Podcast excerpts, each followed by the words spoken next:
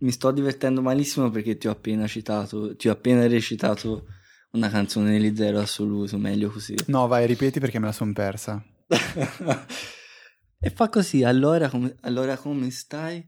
Io me la cavo bene, sai, sembra passato un attimo ora che siamo insieme. No, non, non ci penso. Non l'avevo capita. Mi diverto male, lasciami perdere. Volevo vedere quanto in là potevo andare senza morire. Mm-hmm. Oh Dio. Vai, un momento stronzato, è passato. Eh, è, è, è, strano questo nuovo modo, questo nuovo approccio di, di, registrare i podcast. È la prima volta che, che, che facciamo una, una, vera chiacchierata. Anche se Pausa Caffè era... Cioè tutto d'un tratto Pausa Caffè mi sa di, di qualcosa di finto. Cioè era, era finto. Cattiveria. No, no, finto, no, no. finto nel senso... Essendoci stato dentro capisco cosa vuol dire. Cioè il, l'impostazione più che altro. Mm-hmm. Abbiamo provato insieme a Fabrizio a darli. Sì. E, ehm, volevo, volevo dirti che, che, ho iniziato a vedere Mad Men finalmente. Oh, che, che, persona, vedi come si inizia qualcosa di bene. Ma sai che i personaggi sono, sono una cosa di eh, tremenda, secondo me. Perché sono, sono, incapibili. Io sono arrivato a metà della seconda stagione e, e tuttora faccio, faccio, fatica a capire co- cosa, sia, cosa, sia, Donald Draper, cosa sia Pete Campbell e, e cosa sia la signora col ciuffetto lì, la, la ragazza col ciuffetto che non è irritante quella pettinatura che ha all'inizio delle stagioni, della prima stagione. È bella Mad Men perché fondamentalmente non succedendo nulla ti concentri quasi solo, cioè solo sui personaggi e comunque sono non voglio dire approssimati perché sarebbe negativo, però sono dipinti un po' con come si dice con il a linee grandi, via, non a linee fini e precise. Mm-hmm. Perciò non sei sempre lì sul non lo so cosa vogliono veramente, cosa pensano veramente. Non sono così immediati, via, come personaggi. Infatti interessante, soprattutto poi Don Draper. Guarda, la, la cosa che ultimamente continuo a pensare quando guardo Mad Men è che capisco ogni fine puntata perché si chiami Mad Men. Non so, non so, se questa è una mia impressione mm, particolare, forse sono fuori strada completamente, però io quando vedo i fine puntata, particol- in particolare di questa seconda stagione, capisco perché si chiami Mad Men questo telefilm. Ma inteso come pubblicitari? Mm, no, no, no, cioè inteso... Uh... Perché perché ti rovino subito la cosa. Mad Men vol- era il nome che davano a pubblicitari in quel periodo, se non mi sbaglio. Ok, ok. Però il fatto che eh, abbia questo doppio significato, cioè perché non l'hanno chiamato, che cacchio ne so, eh, Donald Draper Story o, o, o, qualsiasi altro nome? Cioè, adesso... Sono un po' caotici, come c'è la suddivisione nei nei mondi fantasy come che c'è il neutrale caotico, il cattivo caotico, sono un po' tutti sembra neutrali o tendenti magari anche al cattivo caotici, cioè che non sai bene quel che fanno. Sì, molto Dungeon and Dragons. Sì, sì, sì, esatto. Allora, mi sono guadagnato i, i bacini da tutti i nerd. Nonostante non ci abbia mai giocato, perlomeno ci abbia giocato tre o quattro volte e basta. No, ero un grande fan, avevo comprato eh, i tre libri principali mi ricordo ancora che costavano, mi sembra, 25 euro l'uno. Avevo fatto un investimento molto importante per imparare. Avevo preso il libro, quello del, del Dungeon Master, il libro del, sì, del giocatore. Avevi intenzioni veramente serie allora. No, io avevo proprio un gruppo, ci trovavamo il pomeriggio a giocare e, e boh, a me è piaciuto tantissimo. Ho fatto il mio periodo Dungeon and Dragons, dopo ho, ho abbandonato quando Uh, ho, ho, non mi ricordo neanche perché, forse, non lo so. Forse ho scoperto le, le donne e quindi ho smesso di giocare a Dungeons and Dragons. Oddio. Io piango a dirlo perché, guarda, ho dei rimorsi giganteschi. L'ho provato, però non sono mai riuscito a entrarci dentro veramente perché per me, quanto sono stupido, avevo questo stigma di gioco da sfigati E perciò non riuscivo a, a, a giustificarmi di giocare a questo gioco ed essere uno sfigato anch'io. Beh, ma Cioè, pensa alla mente mia stupida che pur di non fare qualcosa che mi piaceva, perché poi mi piaceva le due o tre volte che l'ho provato, è divertente perché è come inventarsi un mondo, così, tutte cose simpatiche. vedi, tu hai scoperto le Io donne però troppo ci- presto e quindi No, sì, avevo- dovevo mantenere questo, questa persona, questo personaggio. È grave la situazione. ma neanche a Magic hai mai giocato Magic the Gathering il gioco di carte non so se Sì, sì, sì. eri un giocatore o anche lì guardavi No, no, però, però quello lo osservavo e sai perché? Lo osservavo con attenzione perché mi piaceva, perché c'erano, c'erano tipi un po' più fighi che ci giocavano e perciò era automaticamente simpatico come gioco. io qualche, qualche giorno fa mi sono messo a cercare su YouTube le, le partite del campionato mondiale di Magic per vedere come è evoluto il tutto perché eh, ogni, qua- ogni due o tre mesi usciva sempre una, eh, una nuova, un nuovo set di carte e quindi bisognava stare aggiornati e uscivano le nuove magie, nuove stregonerie, l- i mostri. Mi, mi ricordo ancora in, in- in seconda, terza liceo quando mio compagno è arrivato dicendo eh, ho trovato una carta che praticamente aveva elencato tutte le abilità del mondo più, più altre inventate quasi tutti ovviamente non gli credevamo e poi lui ha portato la prova che questa carta esisteva realmente, mi ricordo ancora, si chiama Acroma Angelo della Distruzione. Non so se magari tu, a te dice qualcosa, era, era questa... No, no, l'ho sempre vista e basta. Sì, sai, sai quando tipo ti raccontano, esiste questa carta che quando attacca e, ehm, e fa danno tu hai vinto la partita. E tu dici, mamma, n- non scherziamo. E poi te la portano, si chiama, mi sembra Phage, qualcosa del genere. Era un, po ti- era un po' tipo mitica come mitologica, via. Come l'isola, quella che ci trovavi Mew. Esatto, Pokémon. esatto, è come quando c'era- c'erano i, i ragazzi che ti facevano vedere Mew nel Game Boy e tu impazzivi perché non sapevi come prenderlo. Che so- ho fatto di quei giri in quel, in quel corridoio dello zoo che guarda. Vero? No, penso di averci perso qualche anno. Eh, che Poi a entra a uscire. c'era anche la leggenda per cui potevi diventare allenatore di una palestra. Non so se tu Mm. questa avevi mai sentita. E quindi dovevi fare delle cose particolari per riuscire a diventare allenatore della palestra di una qualche isola. E io ho perso la mia giovinezza a cercare di... E poi, poi vabbè, ovviamente... Ero, ero ancora elementari, però io ero quello della classe con 150 Pokémon al livello 100. Perché dovevo essere il capetto. Ma imbuzzati di caramelle rare o, No, no, no. o genuini? Era ovviamente una, una falsa raccontata solo per potermi affermare come maschio ok. alfa all'interno de- della classe.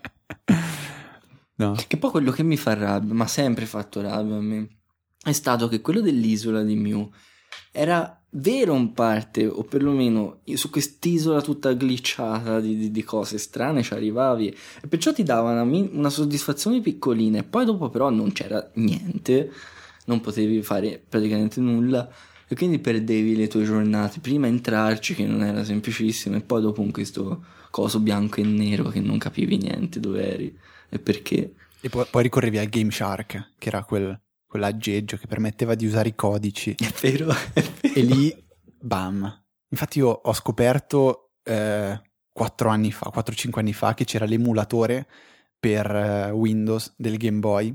Si chiama Visual Boy, se non sbaglio. E potevi simulare di avere il Game Shark. E quindi ti potevi mettere i codici. Ti sei levato tutte le soddisfazioni Sì, esatto. da piccolo. Cioè, Eh, veramente. È come se fossi diventato un astronauta e il tuo sogno da piccolo si, si realizza e avevi veramente le caramelle rare eh, che, che non finivano mai. Potevi giocare con ditto a livello 100, cioè ditto. Tra l'altro io so cosa vuol dire ditto grazie ai Pokémon. Che lo usano ogni oddio, tanto. oddio, è vero, è vero. Ditto è il Pokémon che copia eh, Eh, l'avversario e ditto vuol dire, come dire, in inglese è praticamente la stessa cosa, quindi dire sì, anche Penso che si possa chiudere qui perché dopo questa rivelazione, o perlomeno questa- questo collegamento rivelato. Io la prima cosa che ho collegato è stata, è stata questa. è- è- tu- ma tu giochi ancora? Cioè sei, sei ancora un, eh, un giocatore che si mette lì a spendere magari le sere a finire un videogioco, seguire la trama, oppure sei soltanto uno, cioè soltanto, nel senso sei più uno da um, casual, casual gamer, cioè... Diciamo che sono uno di quelli a cui piace seguire la scena minimo, non come faccio un esempio Gianfranco Lanzio che ci sta dietro alla grande, però mi piace seguire la scena più indie perché c'è sempre qualche idea nuova o cose del genere, però non gioco. Non gioco praticamente mai e quel poco che gioco non finisco. Tipo sto giocando a limbo e non, non mi giustifico mai di trovare il tempo perché so che dopo magari ci passerei un paio d'ore e non ce la faccio. O peggio, giochi di strategia che ho sempre avuto il pallino, tipo Rome Total War o Civilization, che se inizi praticamente passi o la serata tutto il giorno, perciò devi cercare di starci alla larga più possibile. Perciò sì, non sì. gioco granché. Mi si mette più molto di più. Guarda, mi è capitato settimana scorsa che ho detto basta. Era, c'era un esame che mm, eh, mi era andato male, allora ho detto basta. Io adesso mi scarico StarCraft 2 e mi ammazzo tutte le serie di StarCraft 2. Per fortuna, non so perché, ma non riuscivo a registrarmi al sito, mi dava qualche errore strano e alla fine ho detto vabbè basta.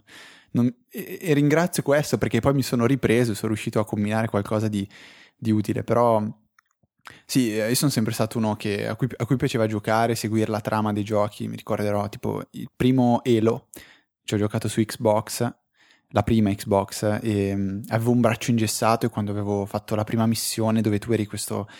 Uh, mas- eri Master Chief e avevi, uh, eri l'ultimo di questi super soldati con la tua armatura e dovevi uccidere i Covenant. c'era tutta la storia, era interessantissimo. E, e recentemente ho uh, ripreso a giocare grazie a un videogioco chiamato The Last of Us che um, quello per PlayStation tra... portatile, sì, mi sembra. No, per Play- PlayStation 3. Ah, ok. Perché, allora, ecco, questo, questo vale la pena di dirlo, questo piccolo background. Mio padre era da giovane uno sviluppatore uh, di videogiochi, o meglio, lui col, col bel Commodore 64 si divertiva a prendere i giochi e andare a modificarli in modo da riuscire ad avere i codici. Quindi proprio andava lui ad implementare i codici per avere vite infinite o cambiare le musichette o cambiare i colori, quel poco che si poteva fare. E quindi ha avuto sempre la passione per i videogiochi. Fortunatamente per me e per mio fratello, lui si divertiva a comprare le console per farci giocare a noi e guardarci giocare e vedere l'evoluzione dei videogiochi. Quindi ho avuto un'infanzia. È è quello che uno si immagina alla perfezione da bambino. Sì, tipo, non so, che io ero lì, cenavo, dovevo, sapevo che dopo dovevo fare i compiti eh, e magari arrivava mio papà col gioco nuovo e diceva oh, prova questo perché voglio capire com'è. Tu la sera iniziavi a giocare come un matto e dopo non potevi giocare il giorno dopo finché lui non tornava a casa perché voleva vedere la trama e quindi tu dovevi giocare con lui di fianco e, e che ti dava i consigli. Ti toccava, quindi... proprio una cosa triste. Sì, eh, eh, vabbè, quando tocca, tocca. Ore passate. E niente, adesso I sto facendo... problemi da avere. Questo, questo The Last of Us è un gioco secondo me fenomenale perché eh, vuoi giocare non tanto perché il gioco in sé è bello, ma perché vuoi vedere quello che succede dopo. È, un, è, una trama talmente avvincente che è come se ti stessero raccontando un telefilm, è come se tu stessi vedendo Breaking Bad, però per vedere ciò che succede devi giocare e superare il, il livello, la scena. È uno di quei Quindi... videogiochi che raggiungono il diventano arte, via, diciamola così. Secondo me sì, cioè, mm, è veramente qualcosa di eh, entusiasmante e anche vedo mio fratello sta facendo come mio papà, cioè la sera io e mio fratello ci mettiamo insieme a giocare, io col, col, col controller in mano e lui da parte a me che eh, diciamo mi aiuta e poi quando ci sono le scene, i filmati e la trama si diciamo si, si, snoda, ecco, mettiamola così, vengono, vengono rivelate alcune cose, accadono fatti, ecco, per, non vorrei spoilerare niente. Cioè, non è una cosa, e... questa non è una cosa tanto così rara come uno potrebbe pensare di fare il voyeur, si dice, non lo so, di guardare il, qualcuno giocare, perché anch'io mi ritrovo tantissime volte, troppe, rispetto a quelle che vorrei e voglio, voglio ammettere, a magari avere giochi che inizio, poi o per un motivo o per un altro mi metto a guardare il let's play, che nel caso qualcuno lo sapesse sono quei... In pratica sono persone che fanno il video al gioco mentre ci giocano e lo raccontano insieme, lo mm, commentano, mm, volevi... narrano. Mm, adesso non vorrei fare il rompibale, ma si dice gameplay o sono impazzito io? No, no, let's play, sono proprio okay. serie su YouTube. E, ah, ok, questo no, non lo sapevo, perfetto. E quindi io mi ritrovo, faccio un esempio di Civilization 5, l'ho giocato un po', poi dopo mi sono messo a guardare questi let's, let's play per poter migliorare un po' il modo in cui, perché è il primo Civilization a cui gioco, mo- per migliorare il modo a cui gioco, e poi mi sono ritrovato alla fine a non giocare più al gioco, ma a guardare questi tizi che giocavano e raccontavano quello che facevano. E non è un gioco con granché trama, perché tecnicamente non ne ha, però sono cose molto interessanti e anche c'era un altro gioco che si chiama non lo so, è un gioco di fantasia e piattaforma, fantasy e piattaforma, che, di cui non mi ricordo il nome, che a me non piace, è il genere proprio che odio. Eppure mi sono ritrovato a vedere questi tre tizi che ci giocavano e mi divertivo parecchio, un po' come se fosse una serie tv, ma raccontata giocando da questi tizi. Tipo il capobastone con Minecraft. Non so se hai in mente esatto, il personaggio. Sì, sì, sì, ecco. sì, Non l'ho mai visto, ma ho capito quel che dici, sì. Sì, lui è un pochettino più... cioè un, un buffoncello. E quindi fa dei video quasi comici. Ehm, soprattutto per quanto riguarda Minecraft, poi fa altro. Però sì, è, è vero, eh, sono, sono, veramente ottimi questi giochi dove sei totalmente immerso nella trama. Io uh, ho letto anche Bioshock Infinite, è uno di questi giochi e mio fratello infatti sta, sta appunto giocando a quello, io purtroppo non, non, ho tutto il tempo che vorrei per, per dividermi cioè mi devo dividere tra studio, telefilm, videogiochi e, e, ragazza, perché altrimenti ritorno come quando ero bambino. Sì, e, e, questo è proprio anche uno dei motivi per cui mi piace la scena indie, perché ora qualcuno mi picchierà, però i giochi tipo Call of Duty o simili, che ne nasce uno e lo, lo doppiano ovunque con mille modalità, tutte uguali, e con storia nulla praticamente, perché anche, che so, Team Fortress, che mi piace, però non c'è storia, non c'è niente, in pratica te uccidi e basta. E non è che mi piacciono granché, mentre ci sono i giochi indie che non potendo, non avendo le risorse per fare grandi cose, si devono concentrare spesso su un aspetto solo che sia o trama o che sia un modo di giocare e quindi devono sviluppare tantissimo questo aspetto per renderlo importante. Infatti questi giochi indie devono per forza mm, dare tantissimo risalto alla trama e renderla interessante. Perciò trovi spesso, magari sono giochi che finisci in poco tempo o che non sono il massimo graficamente, però che hanno queste storie coinvolgenti o super interessanti, che è la stessa cosa. Vabbè. Però mi piace tantissimo questa scena, è per questo che mi piace seguirla. Sì, ehm, abbiamo, abbiamo, abbiamo trovato qualcosa in comune di stranamente qualcosa che, che insieme ci, ci, piace. Wow. Ecco, per categorizzare sono quello che compra giochi scontati su Steam e poi non li gioca mai. È un buon mm. modo per descrivere. Sì, eh, tipo io ho fatto la stessa cosa con Portal perché sentivo che tutti ne parlavano e quindi mi sembrava eh, moralmente giusto provarlo e giocarci un po'. Però, boh, mi sembrava un gioco dove va bene, fai il livello, lo superi, fai il livello, lo superi, fai il livello, lo superi. Cioè, alla fin fine uno si stufa. Eh, mi sono sentito in dovere appunto di giocarci solo perché per essere a quanto pare nerd fino in fondo bisogna aver visto Star Wars e aver giocato a Portal. Star mi Wars che non ho visto e Portal che ho fatto solo i primi due livelli. Sono eh. proprio una persona... Davvero non hai visto Star Wars? Eh?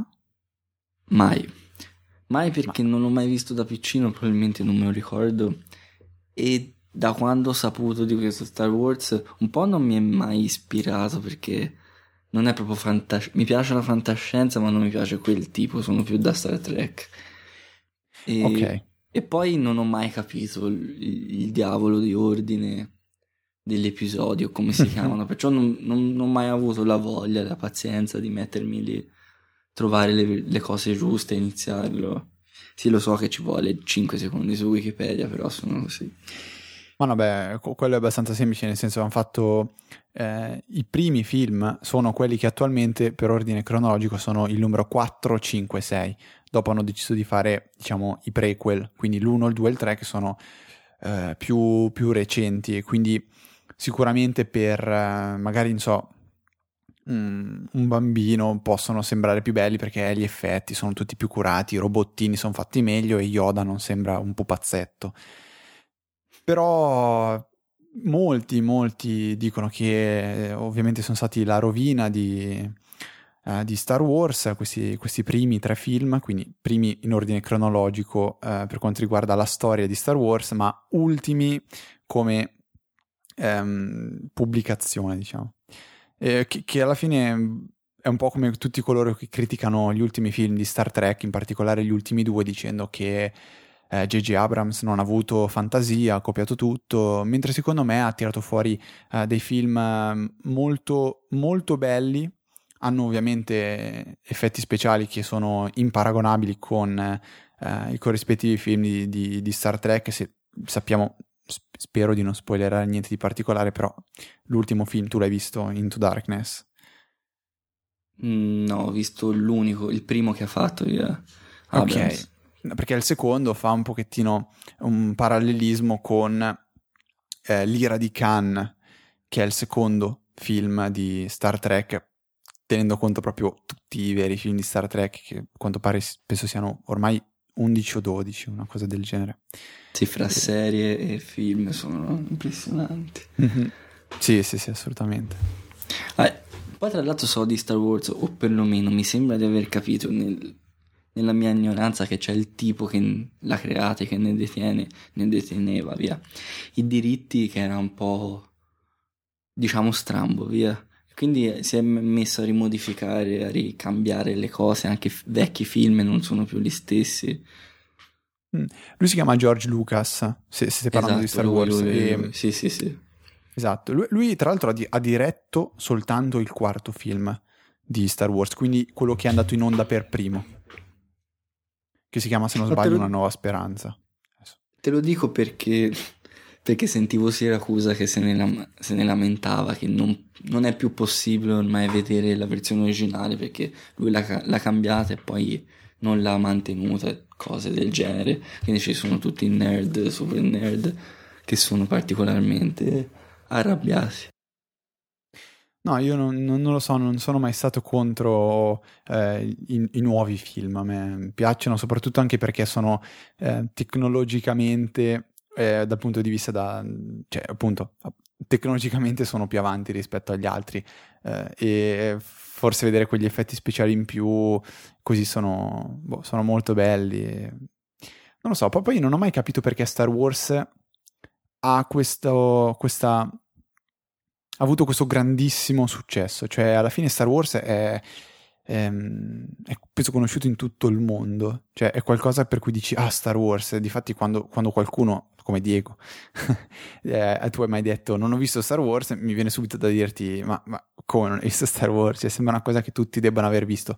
Però sotto sotto non, non so quale sia il vero motivo per cui Star Wars abbia riscosso tu, tutto questo successo. Sì, è un bel film, però No, non lo so, non, è una cosa che non ho mai, mai, mai capito. avremmo dovuto vivere, vivere, in quel periodo e, e, è stato qualcosa che è difficilmente ripetibile, via. intendo come portata dell'evento, come effetti speciali, quel poco che c'era, o come fantascienza, fantasy, non so bene come sia, verso il grande pubblico, non lo so.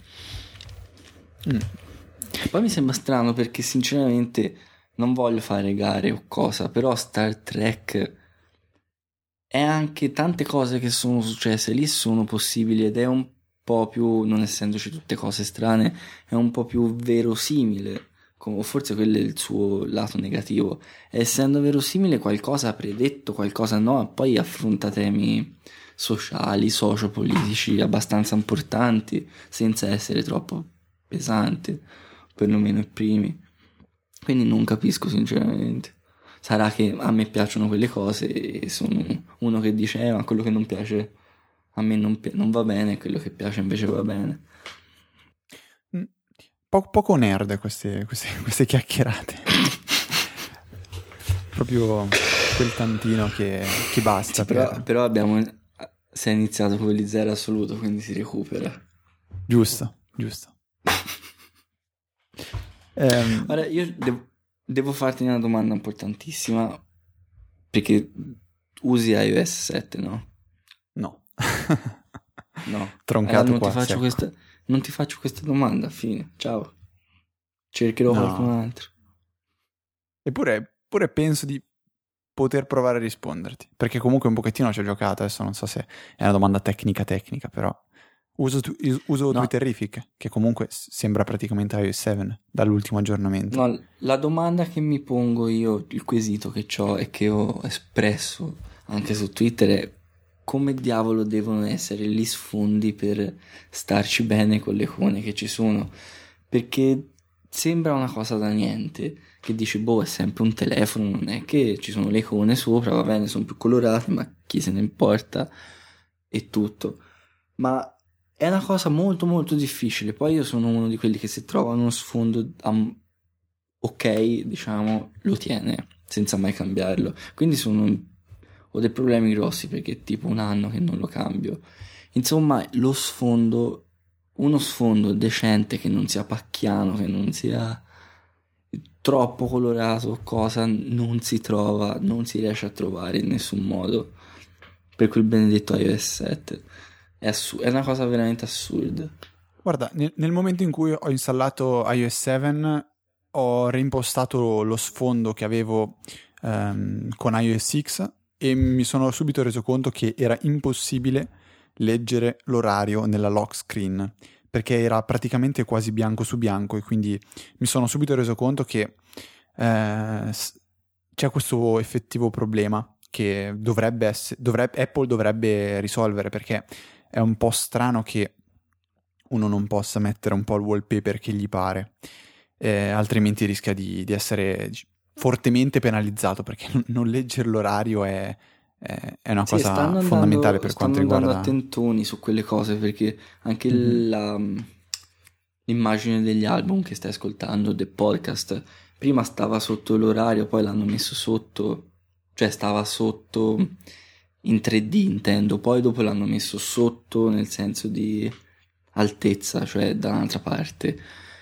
E stanno cercando di risolvere, ma il problema è anche che lo stile delle icone che mettono, oltre al contrasto che non c'è nella lock screen, lo stile delle icone essendo così forte e acceso, te non ci puoi mettere uno sfondo normale, una foto bella chiara o uno sfondo che usavi prima, perché dopo va è un pugno negli occhi e so che ci sono persone che lo facevano, facevano qualcosa di simile anche per i primi iOS, cioè quelli prima, e mi dispiace per loro, ma non hanno gusto. Ma è veramente assurdo e l'unica soluzione sembra avere delle foto o degli sfondi molto sfumati. Però non lo so. Poi hanno cambiato anche il dock che cambia tutto perché è un po' trasparente, ma non tantissimo. E quindi è, è veramente difficile. So che ci sono altri problemi più grossi al mondo, ma questo per me è enorme. Il, il dock sembra un bug, secondo me. esatto, sì. E, e, per quanto riguarda gli sfondi, io sono sicuro che uh, sia una cosa che non freghi a nessuno. Perché, o meglio, a nessuno al di fuori di eh, me, te e, e probabilmente quelli che, che stanno ascoltandoci. Perché io vedo sempre più spesso gente che mette sull'iPhone, sul computer, sull'iPad uno sfondo che, che gli piace come, come foto, cioè l'immagine deve essere bella, non gliene frega niente di quale sia il risultato finale.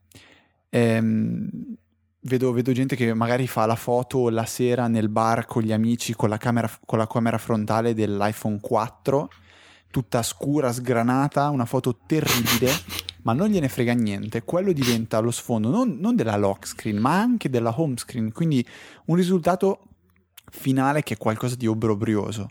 Però la gente vuole avere quello.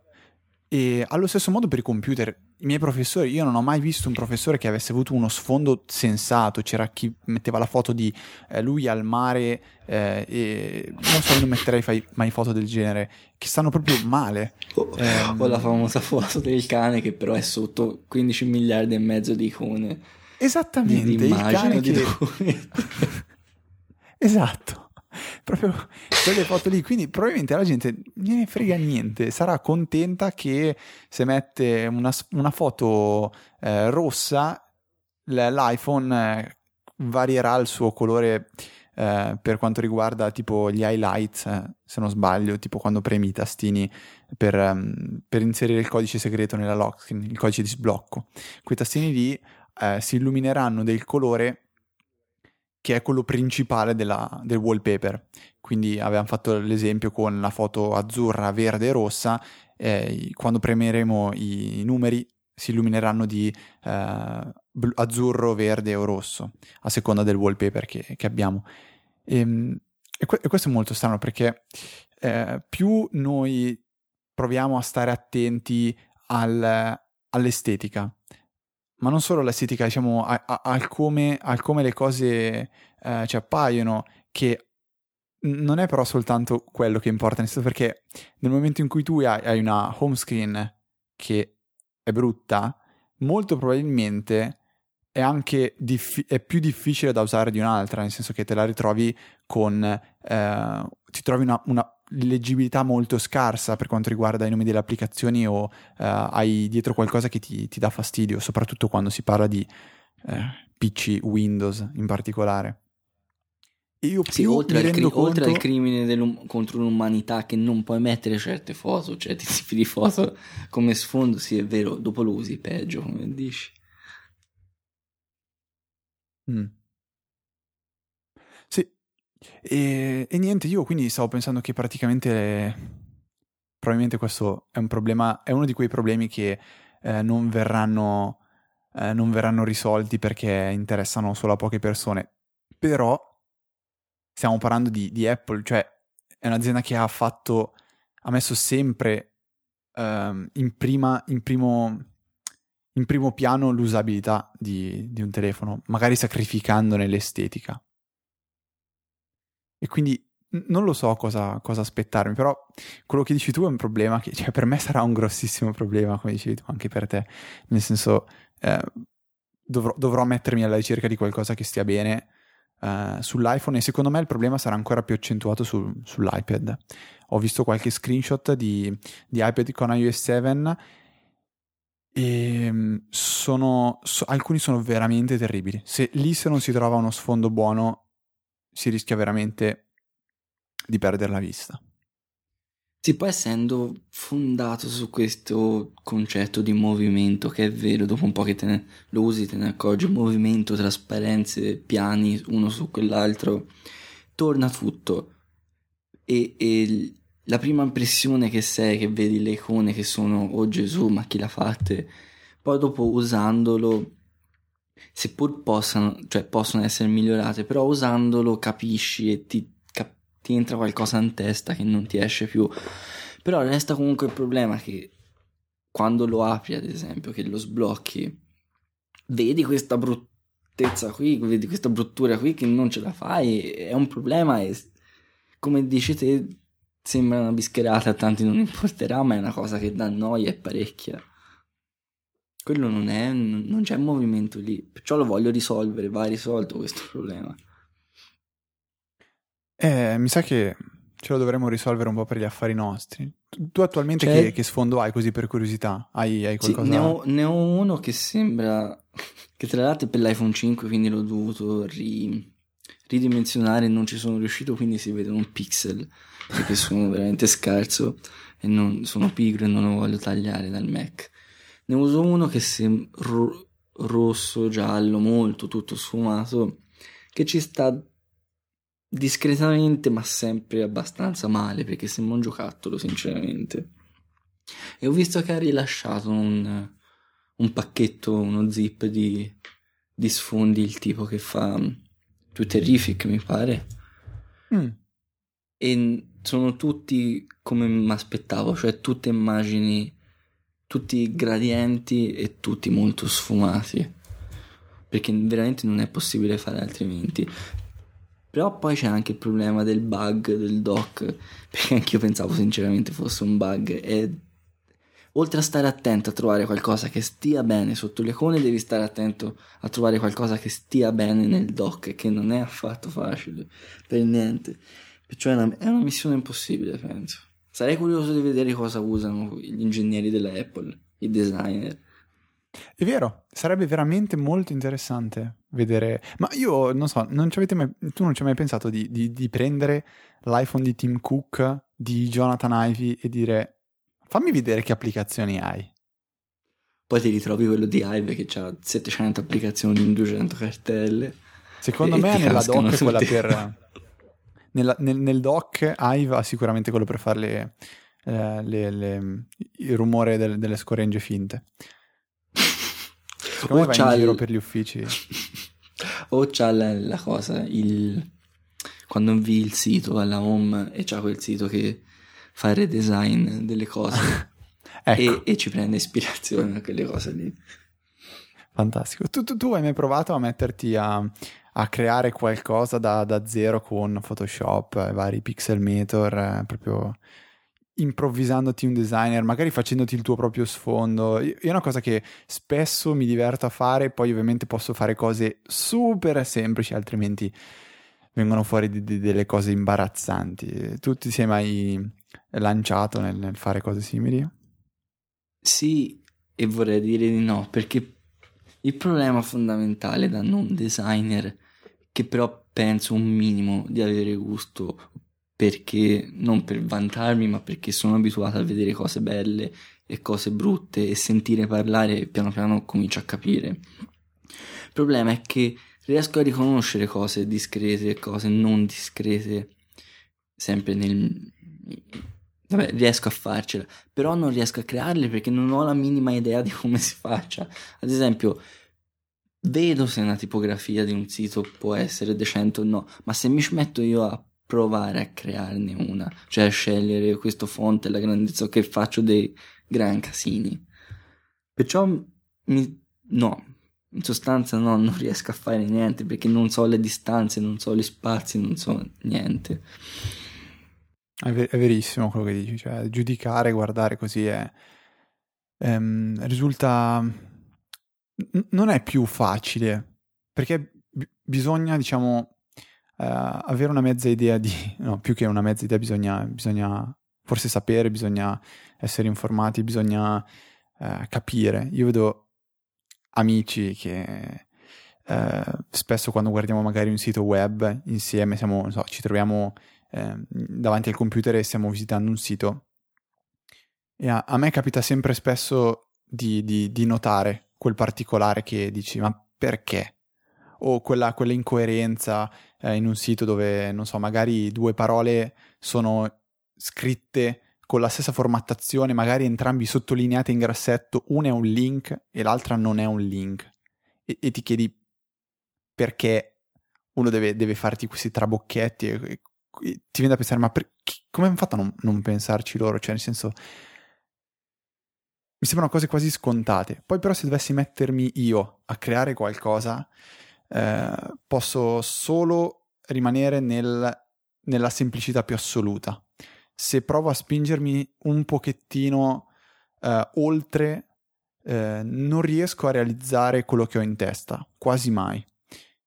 E sicuramente un po' sarà colpa delle, delle diciamo, capacità. Quindi e ti, fa- ti, faccio un esempio, perché io sono uno che non crede nell'intuizione, o perlomeno credo che sia scomponibile in conoscenze. E non so se hai notato, ogni tanto ci sono cartelli o scritte o cose che sono fatti male, tipo un titolo è fatto male, però non riesci a capire cosa c'è. E vedi che è brutto, però non capisci perché è brutto. Però sai intuitivamente, diciamo, che è brutto. Poi tempo fa io ho scoperto il concetto di kerning, che in pratica è una cosa che si usa in tipografia, non so se la conosci. Spiega, spiega perché sono... Hai detto tipografia, quindi sono tutte orecchie. E in pratica è un insieme, diciamo, però non è... un, un insieme di regole che descrive quanto, che determinano quanto devono stare vicine o meno le lettere. Ho capito, tipo la spaziatura. Ad, sì, Tra una esatto. lettera e l'altra della stessa tipo parola. fra la I che è, un, è una cosa altissima, è un palo, e la C che è curvata ci deve essere un tot di spazio, mentre fra la I e la L, che sono tutte e due due pali nella prima parte, ci deve essere ad esempio meno spazio, ora faccio, lo dico a caso, non so neanche se l'ho detto giusto.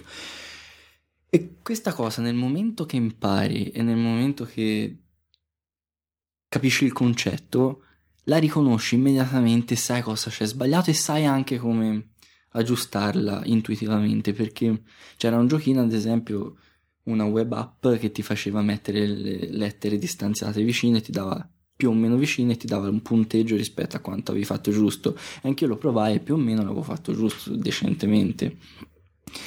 E dopo te, una volta che impari questo concetto, ti viene aperta questa porta, te lo sai riconoscere ovunque e più o meno lo sai fare ovunque. Ma prima però sai solo dire questo è sbagliato ma non sai perché. E ci potresti stare mezz'ora e non sapresti dire perché. E questo secondo me è la stessa cosa, che vedi cose che siano applicazioni o sfondi come ti sei messo a provare te magari fatti bene, sai vedere che sono fatti bene o sai riconoscere che sono sbagliati in qualche punto, però non capisci perché, non sai Eh, perché. comunque, quello che dici tu è. Eh, lo, lo- lo condivido assolutamente. E mh, sentivo questo pomeriggio, se non sbaglio, eh, l'ultima puntata di The Prompt, che è il podcast eh, in cui parla ecco, anche Federico Viticci. E mh, è stato parlato anche, o meglio, è stato parlato. Questa frase è un pochettino. mm. Ehm, hanno parlato anche di tipografia. E in effetti bisogna pensare a una cosa che è, non, non- non è possibile pensare che non ce ne freghi niente della tipografia, non è possibile eh, non essere interessati a questo, perché il web è fatto di parole. E bisogna, secondo me, avere un'idea di cosa vogliono dire queste parole, perché c'è un font invece di un altro in un corpo e invece il titolo è in un altro modo o è maiuscoletto o queste cose qua.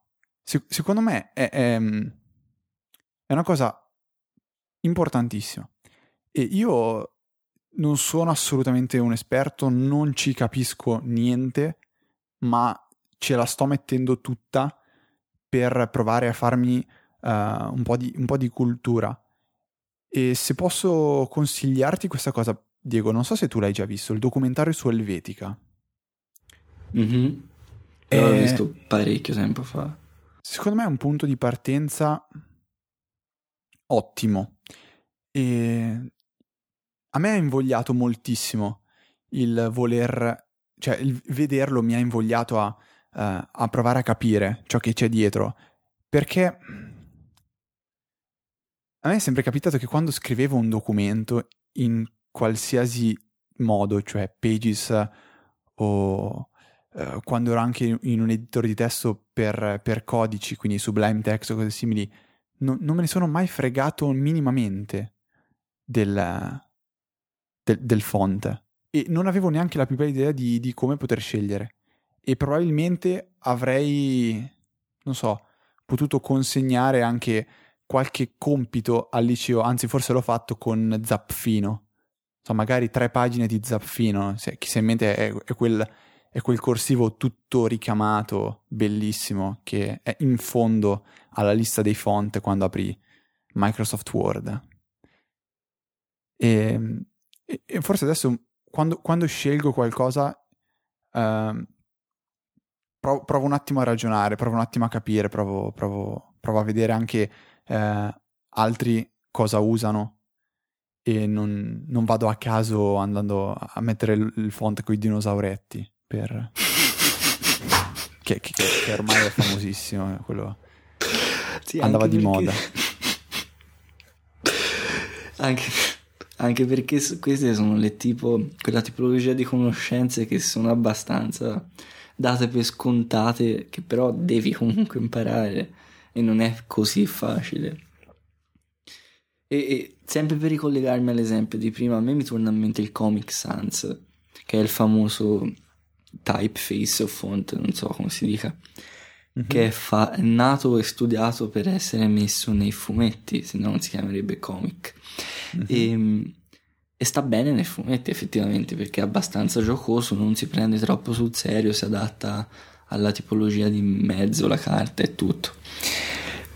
E però se lo vedi ad esempio come aveva retweetato mi sa Fabrizio Rinaldi o te forse, non mi ricordo, un, i cartelli di tipografie dove fanno le fotocopie o stampano le cose che ci sono, che è scritto in Comic Sans, che non ha nessun senso di esistere e fa ridere perché una cosa dedicata alla tipografia non può essere in Comic Sans.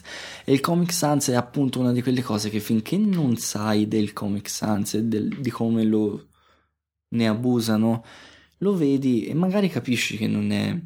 Dici, mm, questa insegna non so se mi piace o no, insomma, non mi sembra granché o non mi convince, però non sai descrivere bene com'è. Perché? Però quando vieni a conoscenza di questo concetto, cioè che il sì. Comic Sans è fatto per i fumetti, è troppo giocoso per essere usato, o una cosa seria, una cosa neutrale come, use, come useresti l'Helvetica. Dopo lo vedi e ti viene da ridere e capisci perfettamente perché è sbagliato, dov'è l'errore. Però finché non lo impari e ti ci devi mettere, lo, non lo sai e lo devi imparare. Che poi il, è, è giusto o sbagliato, secondo me, um, ce ne accorgiamo tutti però non capiamo ehm, do- dove sta veramente il problema. Cioè, se, se prendiamo uh, Twitterifico o veramente un, un editor di testo e ci mettiamo a scrivere con font diversi, ci rendiamo che il modo in cui poi andiamo veramente a lavorare cambia, il modo in cui scriviamo cambia, il modo in cui rileggiamo il testo cambia completamente. Motivo per cui, uh, io non so il nome, Oliver, Oliver Rick, Richtestein, Richtestein è il... non so, tu Diego hai in mente l'esatta pronuncia? Non, non, non, penso. non ne ho la più pallida idea purtroppo. Sviluppatore di IE Writer. Dice, io vi offro questo font con questa interfaccia. Comunque scusa se ti interrompo, sì. ma è interessante anche l'argomento che aveva detto il tuo cane.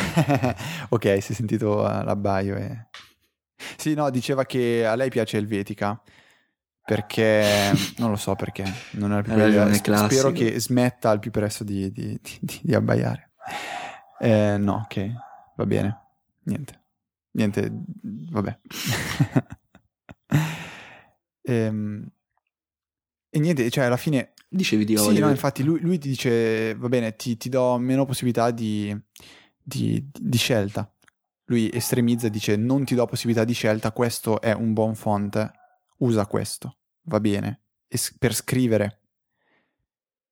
E, ehm, io, io mm, lo, l'ho detto più e più volte, lo, lo, dico sempre, anche con Fabrizio ne avevamo parlato, eh, è, è, sicuramente un ottimo strumento per, per lavorare. Hai, hai, nelle mani un ottimo strumento che uh, ti permette di scrivere bene, meglio forse. E non è soltanto più bello o più brutto, funziona meglio. Non so se è una cosa che uh, possa, possa, sembrare torna, assurda, torna, però e... anche, anche, un client Twitter, anche, anche, un client Twitter, secondo me, eh, funziona meglio o peggio a seconda del font che, che ha, a seconda del colore che ha. Torna, torna perché poi metterlo nelle mani, cioè la possibilità perlomeno di poter modificare, anzi la possibilità di modificare, parliamo italiano, certi aspetti così importanti come la grandezza del font o le spaziature rispetto a bordi, se le metti in mano agli utenti normali, anche io, e dopo rischi di fargli fare casotti giganteschi e lo raccontava, me lo ricordo, Marco Arment che c'erano, lui poteva in Instapaper in pratica puoi cambiare sia la distanza da bordi, sia la grandezza, sia la spaziatura fra le righe, credo, o qualcosa del genere. Comunque è una flessibilità enorme. e diceva che gli arrivavano persone che avevano creato dei casotti giganteschi perché si erano messi a modificare un pochino, poi un pochino di qua, un po' un pochino di là e alla fine non c'era più niente di leggibile, cioè non era più utilizzabile l'applicazione. È il male del, del, del, no, del sapere intuitivamente cosa è giusto, però non sapere come arrivare a, praticamente a quel, a quel giusto, cioè non conoscere una cosa bene, approfonditamente. Mm, sì, mi ricordo, ne aveva parlato in Build and Analyze, se non sbaglio, ormai mesi e mesi fa. Sai che mi ricorda anche una ricerca che c'entra in parte, che lessi, e non mi ricordo dove l'ho letta. Quindi non so perché è una di quelle cose che ti entrano nel cervello e poi, anzi nella mente, e poi restano lì. Questa ricerca diceva in pratica che se chiedevi a delle persone eh, di forse era in The Paradox of Choice, il paradosso della scelta, che è un libro molto interessante. In pratica chiedevi, è buona questa marmellata? E loro ti potevano dire sì, no. E se poi lo chiedevi a un esperto, coincidevano le risposte. Cioè le persone hanno intuitivamente, ci beccano, hanno un intuito abbastanza ferrato, persone prese a caso, mentre se li vai a chiedere esattamente perché non perché piace o perché non piace, cioè qual è il problema, quali sono i vantaggi, qualunque cosa, più va, più le persone normali, non esperti, cercano di descrivere le caratteristiche e più dopo perdono si perde il il combaciare la loro opinione con quella dell'esperto. Mm-hmm. Cioè, se gli, di- gli, chiedi una cosa intuitivamente, ti dicono come l'esperto e hanno ragione. Se gli chiedi di essere più approfonditi, vanno da una parte o dall'altra e non, non funziona. Cioè, non sanno dire perché. Mi sembra, mi ricorda tantissimo questa discussione perché, come ho già detto mille volte a questo punto, in dieci minuti, intuitivamente le cose si sanno riconoscere il giusto e sbagliato, ma approfonditamente no, e non si sanno fare. Mm ma sì, è verissimo. Adesso mi fai pensare, io dico spesso, dico boh. Magari mi chiedono, cioè, ti piace questo, va bene, non va bene. Io spesso dico no. Perché? Mm, boh. Non lo so. Eh, magari mi chiedono, ti piace? Eh, non so, adesso tu dovessi chiedermi, ti è piaciuta questa puntata? Ti direi sì e no, e, e, e, e, tu mi chiedessi perché, io non saprei risponderti. Però probabilmente ci avrei azzeccato. Adesso non lo so, spero di no. spero che, spero che come, come prova sia piaciuta, perché adesso che siamo arrivati praticamente alla fine possiamo uscire un attimo da, dalla nostra conversazione. L'ho scoperto. no, allora, eh, ascoltatore in questo momento eh, se sei arrivato fino in fondo vuol, vuol, dire che non ti sei annoiato a sentirci parlare di, di Pokémon e Dungeons and Dragons e lettere. E quindi questo è importantissimo per, per me e per Diego perché, uh, come sapete, abbiamo deciso di uh, fare qualcosa di nuovo insieme dopo pausa caffè e l'idea di fare una cosa così, cioè questa è stata una prima prova, uh, quindi ha avuto naturalmente un po' di, di, di, abbiamo avuto un po' di ruggine da dover togliere, dobbiamo un pochettino trovarci, quindi uh, ingraneremo piano piano, però l'idea è, è, un po' questa di fare una, una vera chiacchierata tra, tra, amici con uh, passioni in comune eh, e che diventeranno sempre più, penso, in, eh, avranno sempre più feeling col, col tempo che passa e... Um, non so Diego, farci questa chiacchierata così insieme di, di quello che ci passa per la testa, quello che ci può interessare. Sì, io ho così tanto feeling con te che mi sto mangiando le unghie. no, a parte gli scherzi.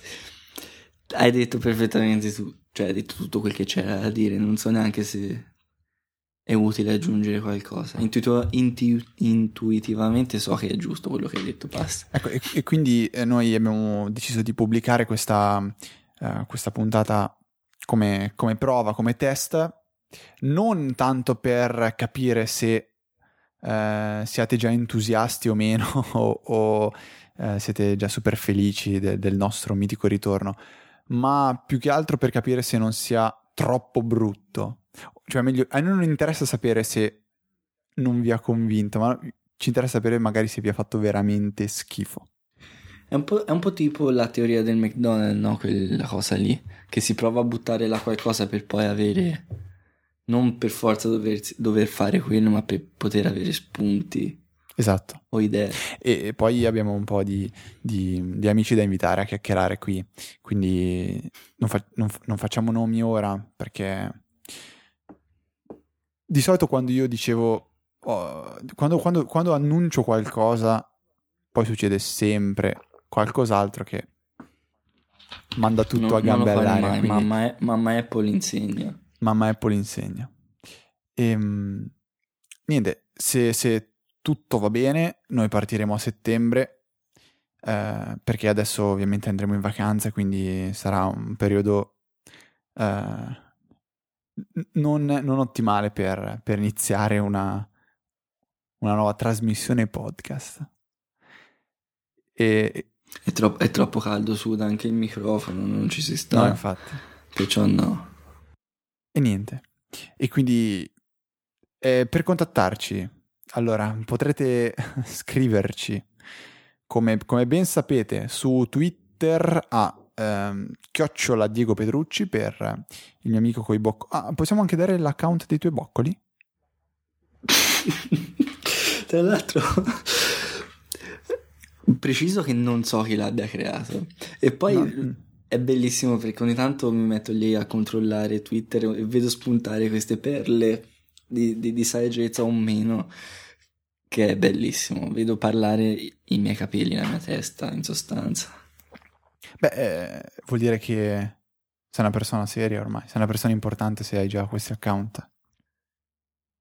Sì, sì, sì, esatto. Un, un, altro motivo per ascoltare il podcast. Comunque, se volete uh, seguire le avventure dei boccoli di Diego, su Twitter l'account è bei underscore boccoli, quindi B-E-I underscore boccoli.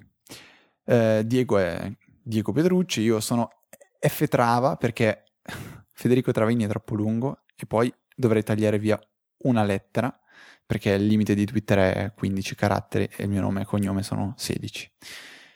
E forse è meglio così perché altrimenti avrei tipo un nome utente che occuperebbe metà tweet. E questo è per il meglio. Se volete... Dovrebbero, per, per, per, grazia di Dio, finalmente, cioè alla fine, no? finalmente, implementare il concetto di username come metadata e non come cioè non farli contare fini dei 140 caratteri, però non si può avere tutto dalla vita. Mm. Sì, poi, poi, lo spam sarebbe un pochettino eh, agevolato in questo modo, perché uno potrebbe mandare un tweet di spam a 18.000 persone insieme. Quindi. Twitter, Twitter, chissà cosa farà. È ancora vivo però Twitter. Mi, mi... Sì, però perché alla fine, con tutti i disastri che stava facendo, anche la, tutto il discorso delle, uh, dei token, che sono limitati, eh, quindi Tweetbot sembrava che una volta pubblicato nel Mac App Store dopo due settimane sarebbe stato rimosso per eh, il raggiungimento del numero massimo dei token. In realtà adesso boh, non, non, se ne sente proprio più parlare, a parte forse qualche piccolo problema su ad esempio um, Windows 8 perché alla fine lì le, applicazioni sono molte meno e quindi quando ce n'è una fatta bene bene tutti vanno a utilizzarla e quindi avendo Microsoft, o meglio, avendo Windows un bacino di utenza molto maggiore di quello di, di OS X, questo problema è evidentemente più, uh, più, più, vicino a quella piattaforma che è quella di, di, di Apple. Ma assomiglia, assomiglia, un po' alla situazione del, di Instagram, che sei, su, sei lì per ora campa, non hanno fatto abbastanza cavolate, ma sei sos- sospettoso perché non sai bene cosa faranno e non ti fidi e probabilmente non ti fiderai per, per ancora anni, anche se continuano a fare cose bene, anche se continuasse. Boh. Ok, ti lascio andare a fare lo shampoo ai tuoi boccoli allora. Vai, ne avrò cura tantissimo.